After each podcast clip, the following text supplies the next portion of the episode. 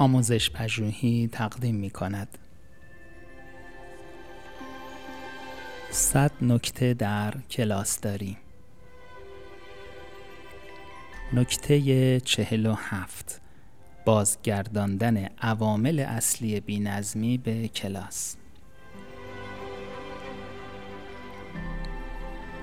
این نکته در ادامه نکته چهل و شش که در آن عوامل اصلی بینظمی از کلاس اخراج شده اند می آید.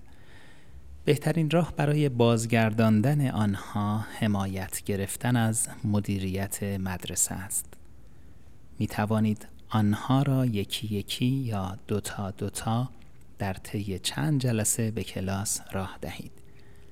مسئله مهم این است که به دانش آموز نشان دهید رفتار قبلی او کاملا غیرقابل قبول بوده است و از خط قرمز شما عبور کرده است. سپس می توانید به کمک همه نکته ها و روش هایی که در این کتاب فهرست شده است به ارائه درس ها ادامه دهید. توجهی خاص لازم است تا اجازه دهد چیزهای کوچک طوری پیش روند که اوضاع را بدتر نکنند.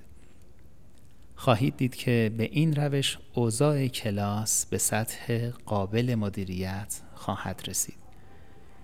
اگر هنوز هم با مشکلات جدی مجددی با همان دانش آموزان مواجه شدید ممکن است لازم شود به مبادله دانش آموز با کلاس های دیگر فکر کنید.